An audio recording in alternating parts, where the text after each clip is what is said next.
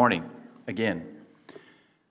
So, a couple things. We sang a Christmas song. That's about the, I thought we'd start thinking about little angels. It had little angels in there. So, we're going to be talking about angels today. I want to point out another thing. I think, uh, so you saw the new members, right?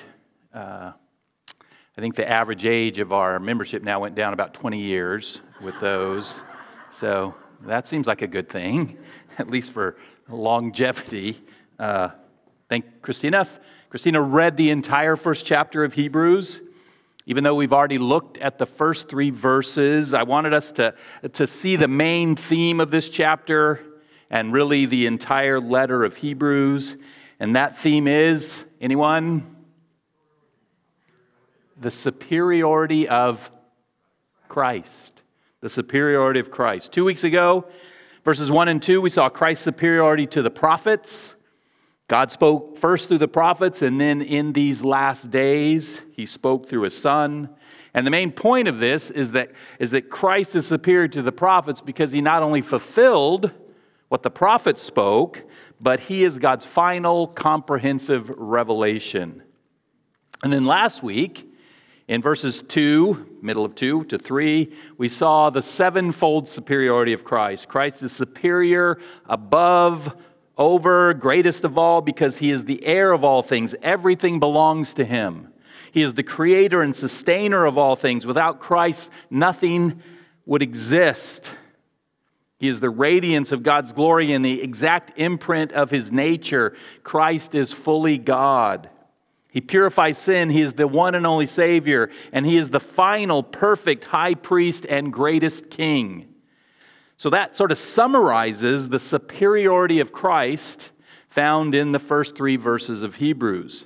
Now, today, we're covering uh, a whole 11 verses. How is this possible? Well, because they all sort of focus on the same concept. The author of Hebrews is not finished proclaiming Christ's superiority.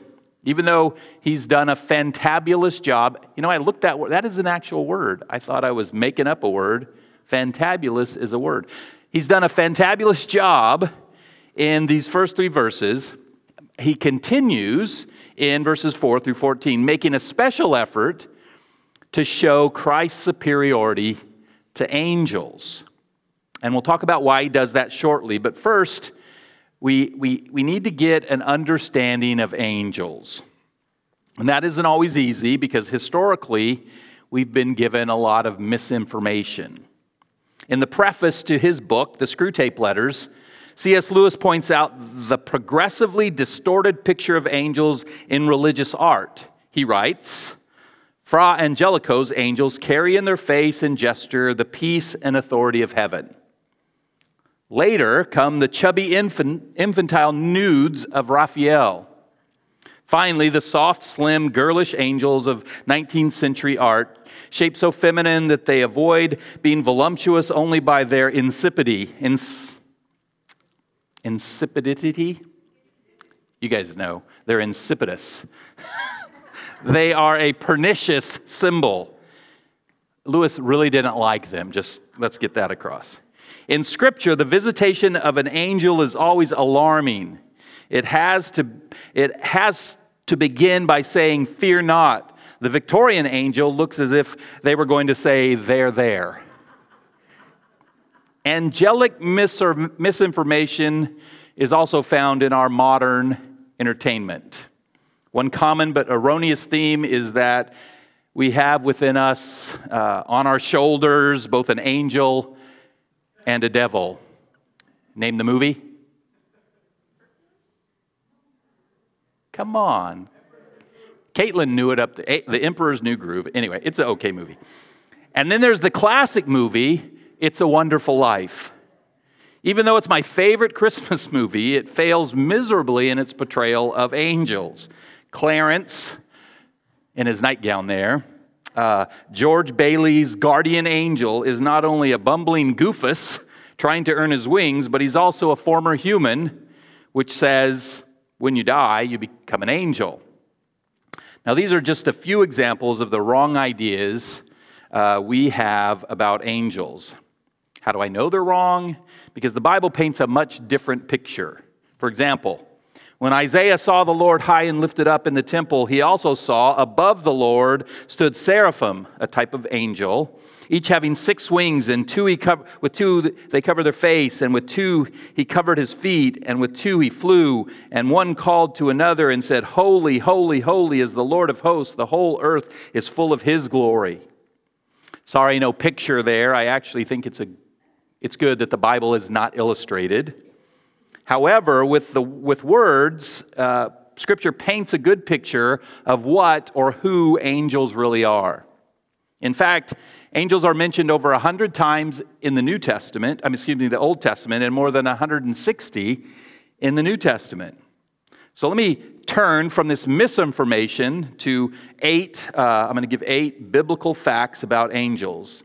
These certainly aren't all the Bible says about angels, but this should give us uh, some good footings, a good foundation for understanding what we find in Hebrews. I'm going to go quickly through these facts uh, looking at only a few verses, but I've included in your notes, if you have notes there, you don't have to do any fill ins. I just gave it to you uh, with a lot of references there for each of these points. So, first thing about angels angels were created by God. God created angels as angels, they are not dead humans. Scripture doesn't specifically tell us when God created them, but Colossians tells us that God or Christ created all things in heaven and earth, visible and invisible, which includes angels. Second, angels exist in vast numbers. In Revelation, they're described as numbering thousands upon thousands and 10,000 times 10,000. Third, they can be invisible. For example, in Numbers chapter 22, the Lord had to, if you remember the story, Balaam and his donkey uh, had to open Balaam's eyes so he could see the angel blocking his way. Fourth, angels appear in various forms. They can have a human like appearance and are often mistaken for men. We see this in their encounter with Abraham in Genesis 18 and their appearance to the women at Jesus' tomb in the Gospels. They can also appear as shining with glorious light. This is what the shepherds saw when the angels announced Jesus' birth. And as we read in Isaiah, they can appear in as fabulous winged creatures. Fifth, angels worship God. We'll touch on this later, but we saw it in Isaiah where the seraphim cry out, Holy, holy, holy is the Lord of hosts. The whole earth is full of his glory. Sixth, angels are God's messengers. You could say that this was their main function. The Hebrew word for angel is malach, and the Greek angelos, where we get our word angel. So we're getting our word straight from the Greek. Both uh, mean, the Hebrew and the Greek, messenger. They are messengers of God. Angels revealed the future to Daniel and to the Apostle John, and the angel Gabriel announced the births of both John the Baptist and Jesus. Angels, seven, angels minister to believers. We'll touch on this later as well, but, but just uh, Psalm 34 7 says, The angel of the Lord encamps around those who fear him and delivers them. And finally, angels will be God's agents at the end of the age. They will call forth the elect with a loud trumpet from, four, from the four winds. They will then separate the wheat from the chaff. They will open seals, blow trumpets, and pour out bowls of wrath and judgment and they will also execute God's judgment against Satan and his servants. So, those are just some of the things the Bible tells us about angels. They are clearly amazing, glorious, powerful creatures. But despite all their greatness and power, and this is the point of our passage, they are in every way inferior to Jesus Christ. And I think we, as Bible believing, I see some nodding heads, Bible believing evangelicals, we get that, right? Angels are great, but Christ is the greatest by far. And so, why, uh, why talk about this? Why bother comparing Christ to angels? Well, remember, this letter is written to Jewish Christians who were under pressure from both the uh, imminent uh, threat of Roman persecution and, and rejection by their fellow Jews. And some were being tempted to compromise their faith and return to Judaism. which Judaism, unlike fledgling new Christianity, uh, was recognized as a legal religion in Rome. So it seems that one of their temptations was to simply agree that Jesus was an angel. Perhaps even the greatest angel, but not God. Judaism had a place for angels so they could be accepted into the synagogue and escape this awful uh, persecution and rejection by their own people. And the thing that made this so tempting was uh, it didn't require an outright denial of Christ, but only a different affirmation of him as the greatest angel. And you might be thinking, well, this really doesn't this really isn't an issue for us today, except maybe for Jehovah Witnesses who believe that Jesus was created by Jehovah as the archangel Michael. But as evangelical Bible believing Christians, we all know Jesus wasn't, isn't, never will be an angel. So why not just skip these verses? Well, because even, well, because we don't skip anything, it's there for a reason. These things were written for us as well. Because even though we might not be tempted uh, to say that Christ is an angel, anybody tempted to do that? Okay, good, no hands. we are at times tempted to make Christ less than he truly is. I'm not going to ask for any hands there. Because who Christ truly is, his supremacy not over angels, but over all people, governments, religions, religious leaders, etc., and his uncompromising insistence that he is uh, the way, the truth, and the life uh, brings tension and even trouble into our lives. Couldn't we just say, without denying him, that he is a way, a truth, and sort of a life.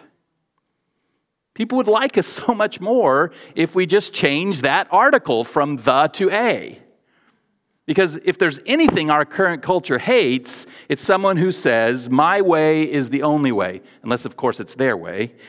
My truth is the truth. I'm the only one who can give you eternal life. And that's what Jesus said. But when we proclaim his words, it rubs people the wrong way. So why not simply say that Jesus was great, even the very best man to ever live? And his teaching and his ethics were amazing. That his life and love and willingness to die for what he said are a great example for us to follow. I mean, that's pretty good, right? And if we say things like that about Jesus, but don't mention his exclusive claims, if we're willing to say, well, Jesus is my truth, but he doesn't really have to be your truth, the, the pressure will be off. So I hope you can see the temptation of the Hebrew Christians in their life threatening context.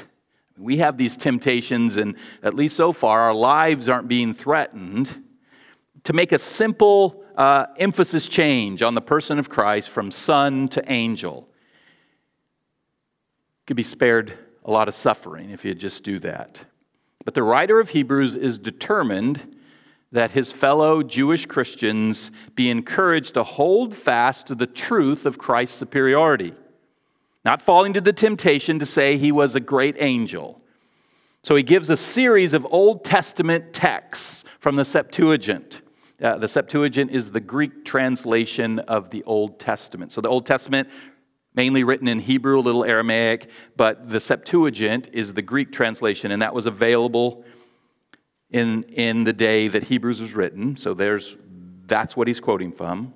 These texts powerfully demonstrate the superiority of Christ over angels. And I pray that as we examine God's Word today, we too will be encouraged and motivated to hold fast in our lives to the supremacy of Christ over not only angels, but over any current cultural pressure to make Christ less than he truly is.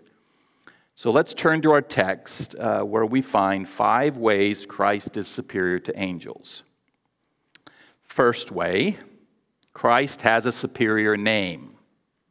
Beginning in verse 4, we read, Having become as much superior to angels as the name he has inherited is more excellent than theirs, For to which of the angels did God ever say, You are my son, today I have begotten you? Or again, I will be to him a father, and he will be to me a son? According to Jewish thought, a person's name revealed or spoke of his essential nature. That's why changes of names. Abraham was changed from uh, Abram, was changed to Abraham. Abraham, Abram meant, oh, crap. Anyway, Abraham means a father of a great multitude. And so uh, God gives him this name, and it speaks not just of his name, but of his nature. Now, these verses, uh, as we read them, maybe some of you saw this, sort of give the impression that the name Son was bestowed upon Jesus at a specific point in time, having become as much superior to angels as the name he has inherited. Or, you are my son, today I have begotten you. So, when did uh, Jesus become superior to angels? Wasn't Jesus always superior to angels? And when did he inherit the name Son? Wasn't Jesus always the Son, the Son of God? And the answer is yes, he was, and a little no. A little no. In his eternal divinity, Jesus has always been and will always be superior to angels. And he has always been and will, will always be the Son, the second person of the Trinity. Jesus never stopped being divine, so he never stopped being the Son.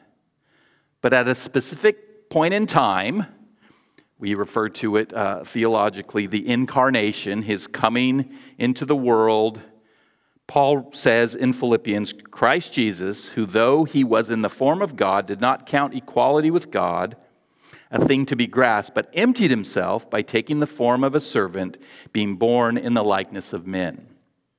Jesus emptied himself, and he took the form of a servant. He became, he was born as a man, a 100% real man. And in so doing, he, uh, and this is a mystery, he mysteriously set aside not his divinity, always remained divine, but his divine rights. So you might say, as a man, for a time, Jesus was not superior to angels, and he set aside his rights as a son. In fact, Hebrews 2 7 this is confirmed for us. Speaking of Christ, quoting Psalm 8, he reads, You made him for a little while lower than the angels. There was a time when Jesus, a servant, a man, was a little lower than the angels. But that was a little while. I would say about 33 years out of eternity. It began at Christ's incarnation and it ended upon his resurrection. In fact, Acts chapter 13, in Acts chapter 13, Paul specifically proclaims that the resurrection fulfilled the prophecy of Psalm chapter 2, verse 7, which is quoted in Hebrews 1 5. Follow along here. It should be clear. Let's read Acts 13, 32, 33. And we bring you the good news that what God promised to the fathers, this he has fulfilled to us, their children, by raising Jesus. So when Jesus was raised, this was fulfilled. What, what is this? As also it is written in the second psalm, You are my son, today I have begotten you, which we just read in Hebrews 1 5. When Christ, who lived a sinless life, gave himself as a sacrifice for our sins, and rose from the dead, he defeated sin and death. He fulfilled the prophecy of Psalm 2 when God declared, You are my son, today I have begotten you.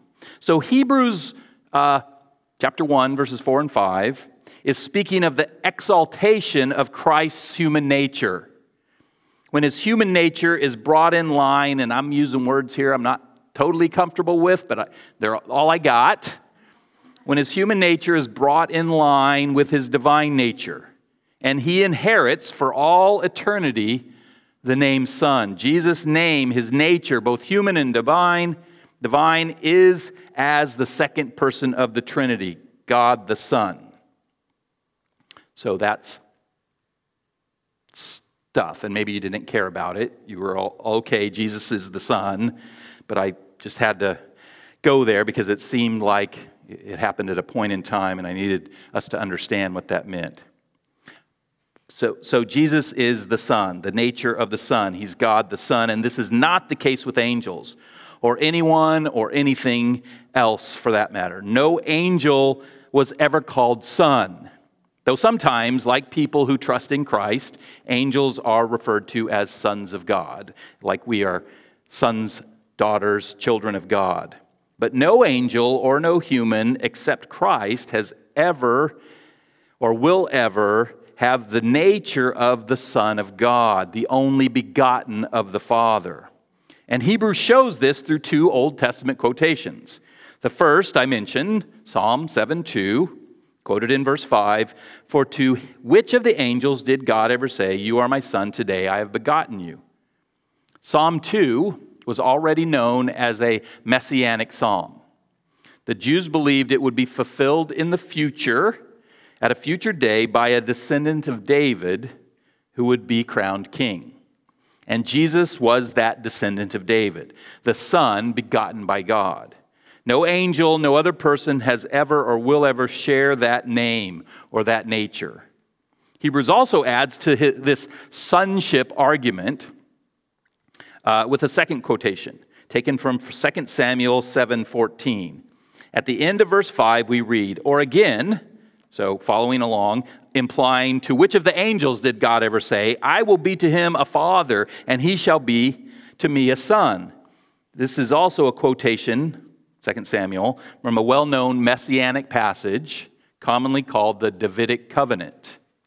Here, the prophet Nathan told David that after his death, his son would build a house for God and establish a royal throne that would endure forever. And even though David's son Solomon did build a, a great temple, his kingdom, uh, like the kings, like all the kings in David's line, did not endure forever.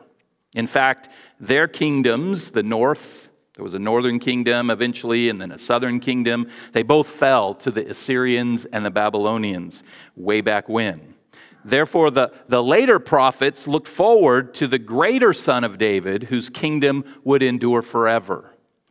And that fulfillment came in Jesus.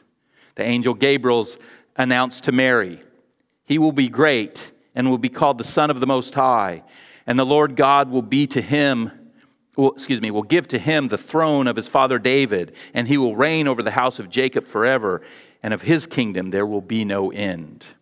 So Hebrews shows us uh, that by fulfilling these two Old Testament sonship prophecies, Jesus is superior to angels. He alone has the name, the nature, the Son of God when all that can be said about the angels is that they are messengers. So, how could anyone ever think of demoting Christ to the position of a mere angel? And how dare we think of demoting him to anything less than the one and only true Son of God? So, first, Christ has a superior name to the angels. He is the Son. And second, Christ has a superior worship. This is a little misleading because uh, the worship of Christ is not just superior worship, it is exclusive worship. Scripture is clear that angels are not to be worshiped. In Revelation chapter 22, the Apostle John was so overwhelmed with what the angel was revealing to him that he uh, wrongly fell down to worship. But the angel rightly said in Revelation 22 9, You must not do that. I'm a fellow servant with you and your, your brothers and the prophets, and with those who keep the words of the book. Worship God. Scripture teaches that we are to worship God alone. The first two commandments you shall have no other gods before me, and you shall make no idols, prohibit the worship of anyone or anything but God.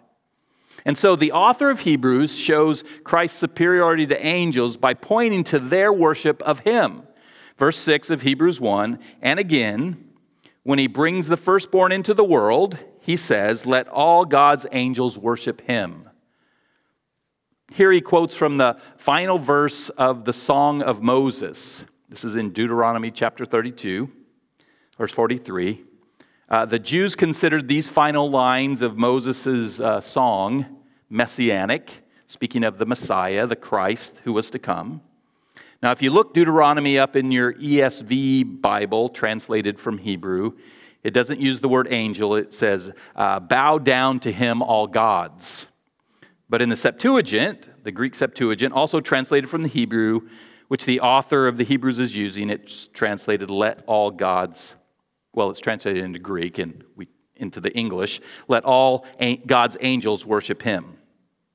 So apparently, uh, because Hebrews is inspired as well, that is at least included in the meaning. Angels are commanded to worship Christ, and they're rightly obeyed. We get a taste of this worship in Revelation chapter 5. This is a, a glimpse of heaven.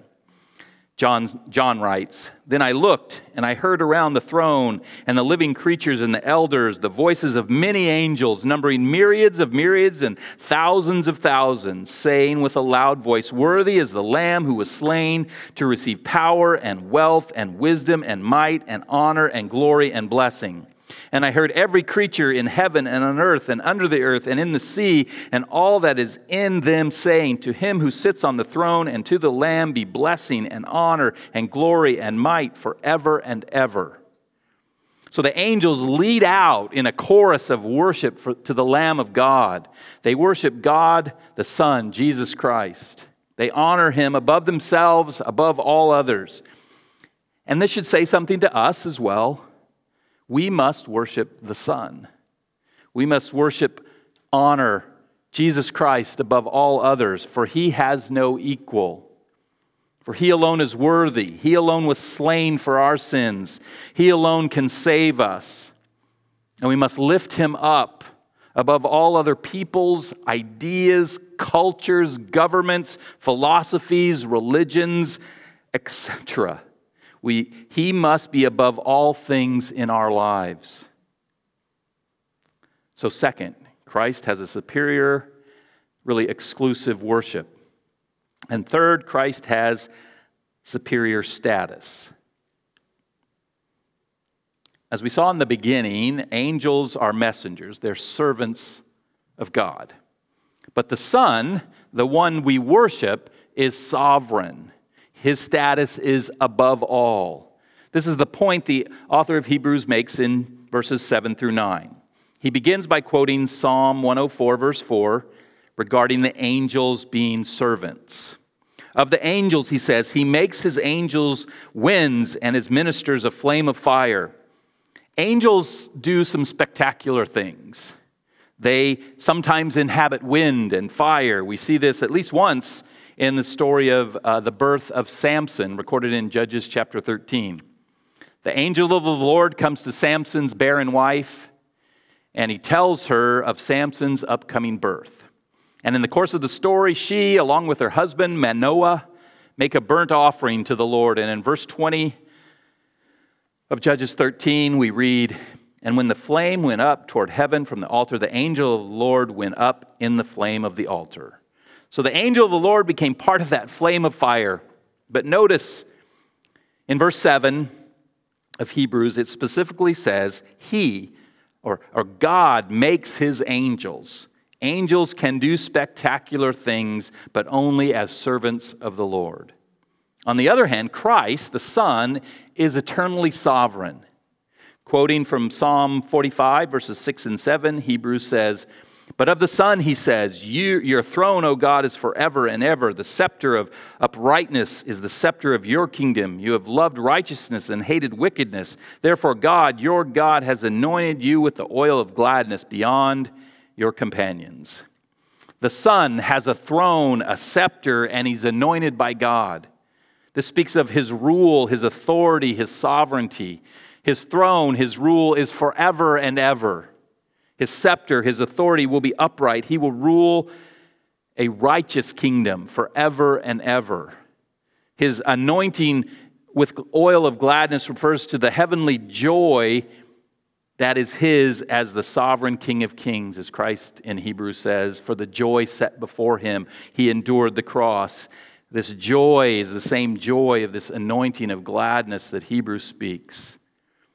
Jesus is the eternal King of kings and Lord of lords, and the angels are his servants. They may, at his command, take a wondrous forms, inhabiting wind and fire, but they're still servants. Christ, however, is the eternally enthroned, sceptered, anointed sovereign. Therefore, it's impossible to logically think of Christ and angels as peers. In fact, it's impossible to think of Christ and anyone as peers. Christ's status is above all, over all. He rules all, and therefore we must submit to him. So, third, Christ has a superior status to angels. And fourth, Christ has a superior existence. In verse 10 and 11 of Hebrews 1, the author quotes Psalm 102, verses 25 through 27. And you, O Lord, laid the foundation of the earth in the beginning, and the heavens are the work of your hands. They will perish, but you remain. They will all wear out like a garment. Like a robe, you will roll them up. Like a garment, they will be changed. But you are the same, and your years will have no end. You see what's being communicated?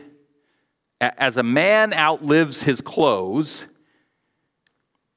as his garments wear out, how many of you have clothes from well, some of you from like 50 years ago might still have clothes. Oh no, I don't. You know, the clothes wear out. I do have a shelf of clothes that are really old but hardly ever worn because I gained too much weight and I can't wear them. So I'm waiting to wear those again. But our clothes wear out, right? Our garments wear out. So Christ, in the same way, will outlive the earth and the heavens which he created yet he will remain eternally unchanged. Here, the author doesn't give a specific stated contrast with angels. The implied contrast is that angels, because they're created, are temporal. They were at some point in time created.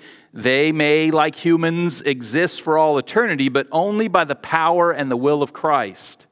Their existence, like our existence, is dependent on Christ, even changeable by Christ.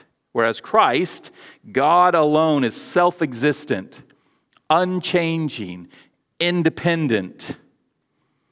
To the suffering Jewish believers who found themselves on the wrong side of both Roman and Jewish culture, these words of Christ's eternal existence, his unchanging nature, must have given them uh, great comfort.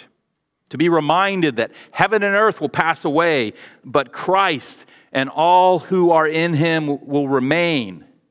That must have brought them great encouragement. Similar encouragement is found in Hebrews chapter 13, verse 8. Jesus Christ is the same yesterday and today and forever. And doesn't this speak to us as well? In a world that seems to be, I don't know how to say it, out of control, upside down, what's right is called wrong, what's wrong is called right. And we as Christians, when we seek to hold to the Word of God, seem to be moving farther and farther away from what our culture says is good and loving and kind. We're definitely on the wrong side of our godless culture. And therefore, we, like the Hebrew Christians, could be facing persecution for our faith. But be encouraged, for even if you're on the wrong side of culture, of society, of government, even your family and friends, if you remain steadfast in your faith, if you trust and obey Christ over all other things, then you are on the right side of eternity. You're on the right side of God, which is a good place to be. You're on the right side of Christ, whose existence is eternal and unchanging. And therefore, he will sustain you today and forevermore. So, We've seen, and I pray, been encouraged that Christ has a superior existence than the angels, forever, unchanging. Now we turn to the final proof of Christ's superiority in this, uh, to angels in this passage. Christ has a superior vocation or job, if you will. This is similar to our third point. Christ has a sim- superior status. Christ's vocation, his job, if, is is to rule. He's sovereign, he's the ruler over all. Whereas the vocation of angels is to serve Christ. That Christ rules supreme is proven by a passage that's quoted more often in the New Testament than any other 14 times.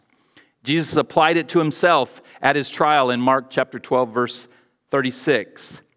It is uh, Psalm 110.1, which is quoted here in Hebrews 1.13, one of the 14 times in the New Testament. And to which of the angels has he ever said, Sit at my right hand until I make your enemies a footstool for your feet?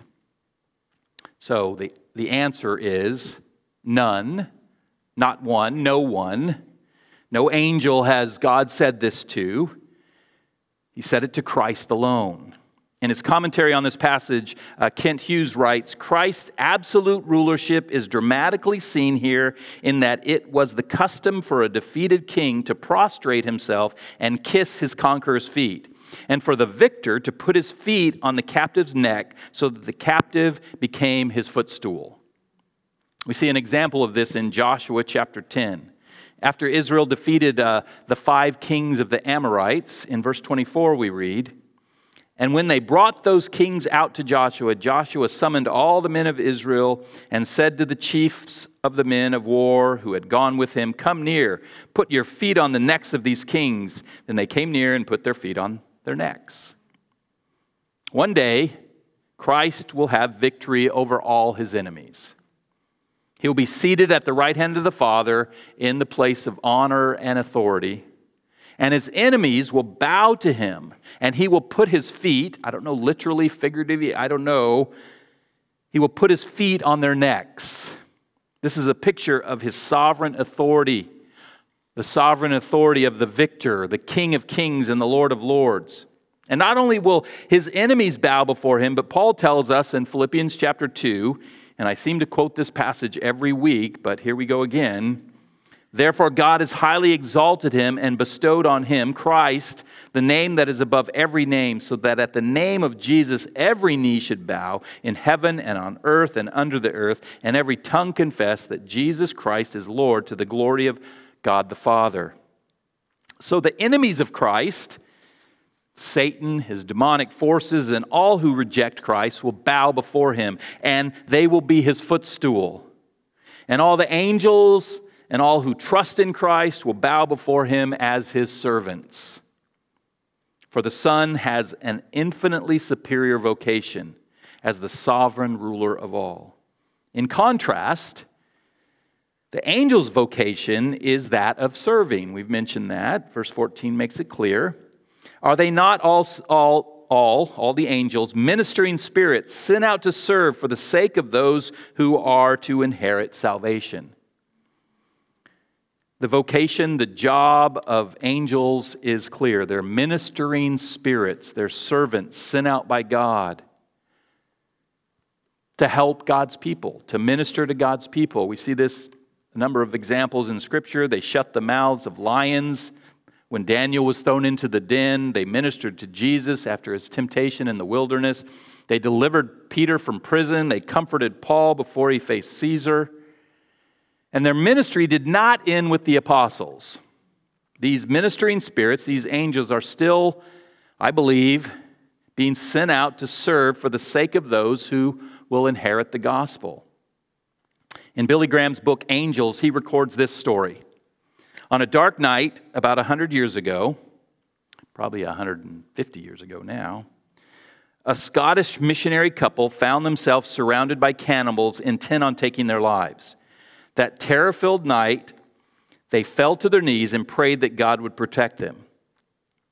Intermittent with their prayers, the missionaries heard the cries of the savages and expected them to come through the door at any moment.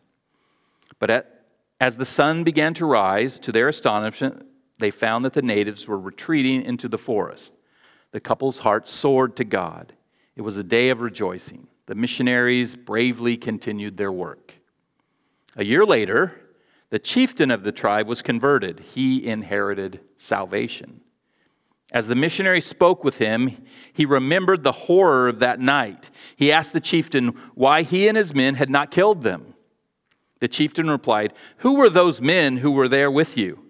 The missionary answered, Why, there were no men with us. There, there was just my wife and myself. The chieftain began to argue with him, saying, There were hundreds of tall men in shining garments with drawn swords circling about your house, so they could not so we could not attack you.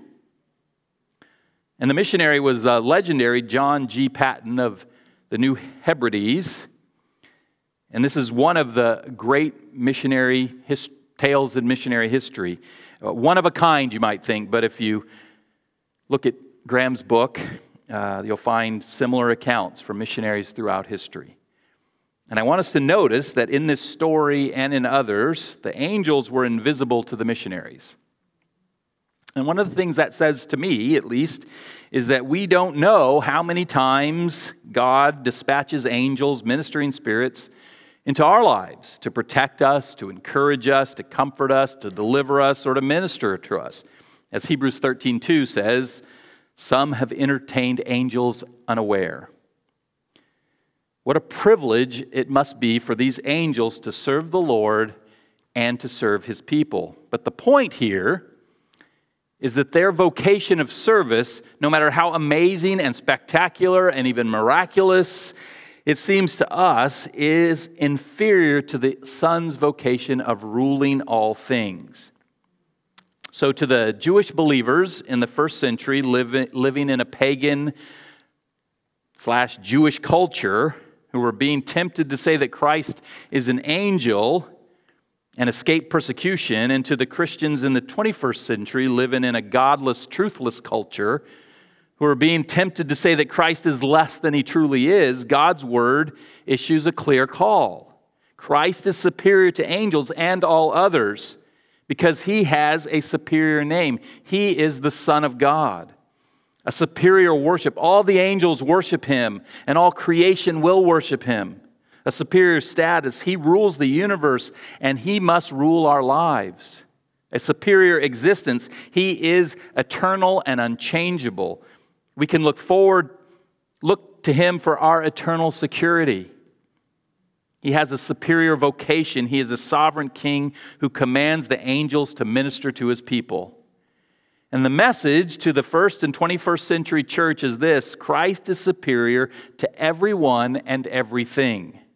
He's superior to any physical, emotional, or spiritual difficulty you're facing. He's superior to a culture that has rejected him and is headed to eternal destruction. He's superior to those who hate him and hate you for loving him. And he, with ministering spirits at his command, can see you through any hardship, difficulty, or persecution. Therefore, we must not fall to the temptation of demoting Christ in any way. We must instead lift him up in every way. We must trust him every day of our lives in every situation we face. And one final thing we must, no matter the consequences in our culture, proclaim Christ's superiority, that He is the one and only way, truth, and life. Amen? Would you pray with me? Father God, thank you for your word, and again, thank you for Jesus Christ, for all He's done for us, for His rule over us. I pray that we would submit to that. Lord, and I pray that you would just give us boldness and courage in our culture that we wouldn't be tempted to say that Christ is anything but what your word says about him the true, only Son of God, the one way to enter heaven, the one way to have a relationship with you through his death and resurrection, Father. So we commit that to your hands, and I pray you would encourage us and motivate us to stand firm in our faith, our faith in the superior Christ. Amen.